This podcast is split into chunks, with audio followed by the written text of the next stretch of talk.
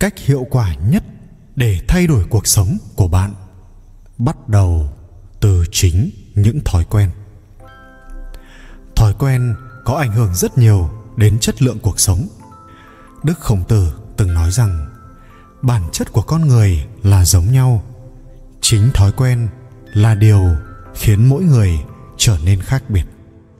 Trong khi những thói quen tốt có khả năng tăng cường sức khỏe và nâng cao hiệu suất lao động, thì những thói quen xấu chính là vật cản bạn tiến lên.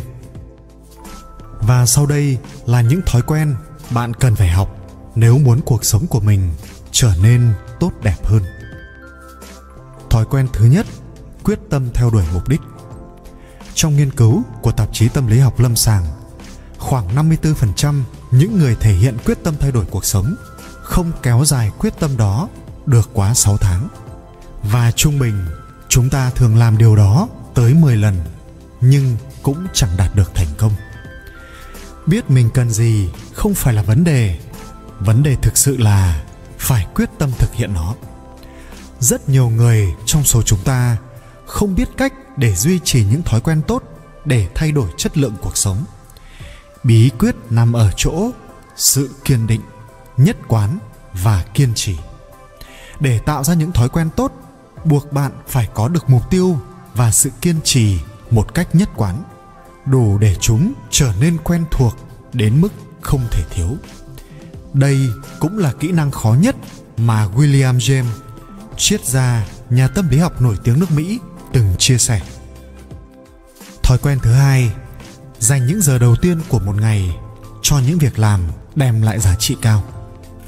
Đừng bắt tay vào làm việc khi bạn chưa biết hôm nay mình cần làm gì. Hãy lên kế hoạch và ngay lập tức bắt tay vào làm việc. Bạn sẽ cảm thấy một dòng chảy nhiệt huyết đang tuôn trào. Và bởi thế, hãy đảm bảo việc đầu tiên bạn bắt tay vào làm việc là công việc đem lại giá trị cao nhất trong ngày đó. Những công việc lặt vặt như kiểm tra thông báo hay trả lời email thực sự sẽ khiến bạn bị sao nhãng và mất tập trung vào điều quan trọng nhất. Nghiên cứu khoa học đã chỉ ra rằng một người mất trung bình hai mươi ba phút để tập trung trở lại sau một sự gián đoạn nhỏ.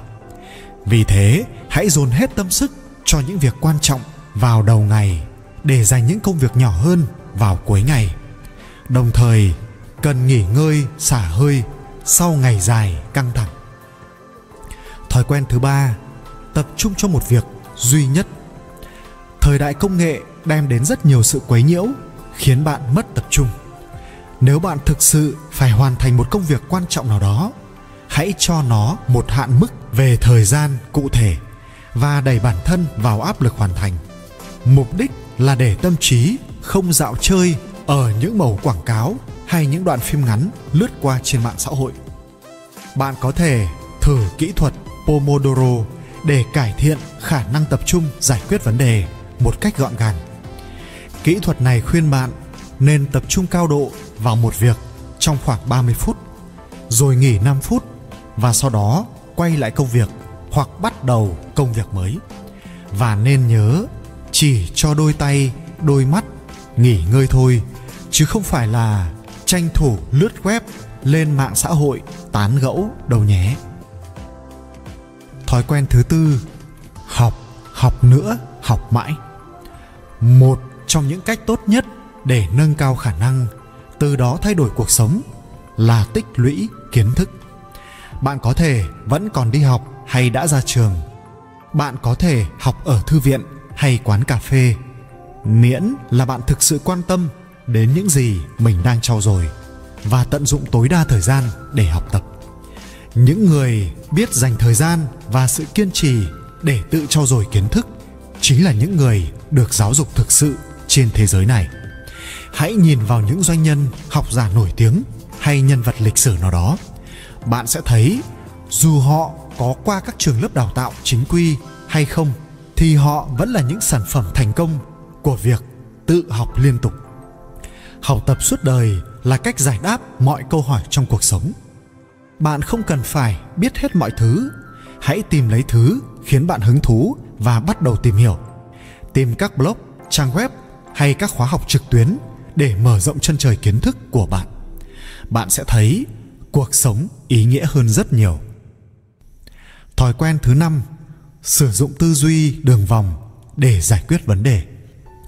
Điều này có nghĩa là hãy đặt vấn đề ở một góc độ khác để đưa ra cách giải quyết ổn thỏa nhất.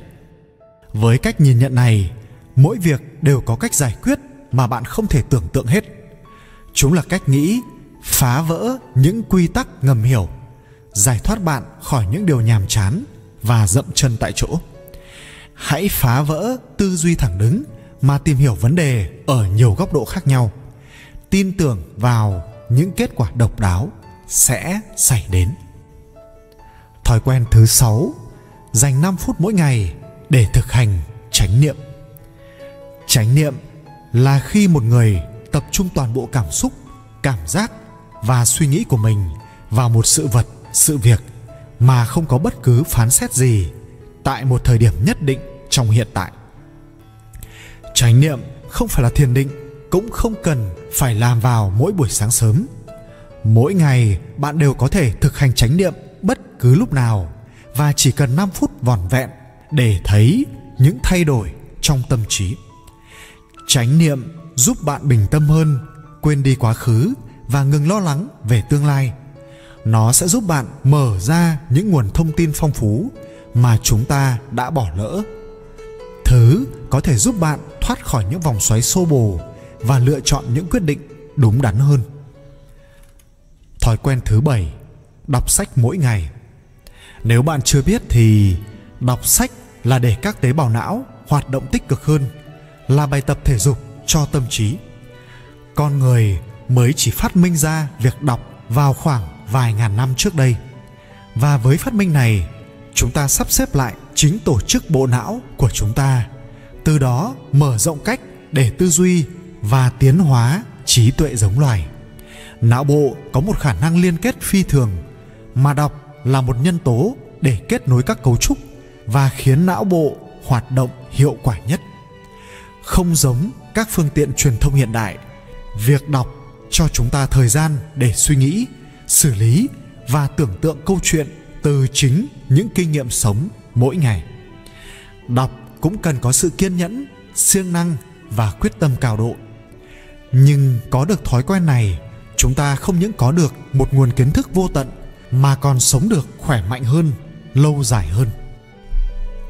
Thói quen thứ tám, tìm hiểu nhiều hơn về thế giới. Mỗi một công việc, một miền đất, một nền văn hóa đều có những điểm riêng khác biệt mà bạn không thể nào biết hết. Dù bạn có học hành giỏi giang đến đâu thì tất cả cũng chỉ như ếch ngồi đáy giếng mà thôi. Miệng giếng của bạn có thể to rộng, nhưng bầu trời thì là vô tận. Bởi thế, nếu có cơ hội, đừng ngại tìm hiểu các nền văn hóa, ngôn ngữ hay những ý tưởng mới. Hãy cởi mở với các cuộc thảo luận, không quan ngại chia sẻ quan điểm của bạn. Bạn sẽ học được rất nhiều điều đặc biệt. Thói quen thứ tám, nghỉ ngơi để khôi phục tinh thần. Khi bạn đã học quá nhiều, đã làm quá chăm chỉ, điều còn lại duy nhất đôi khi chỉ là một ngày nghỉ ngơi. Né tránh những thông báo, những lời nhắc nhở.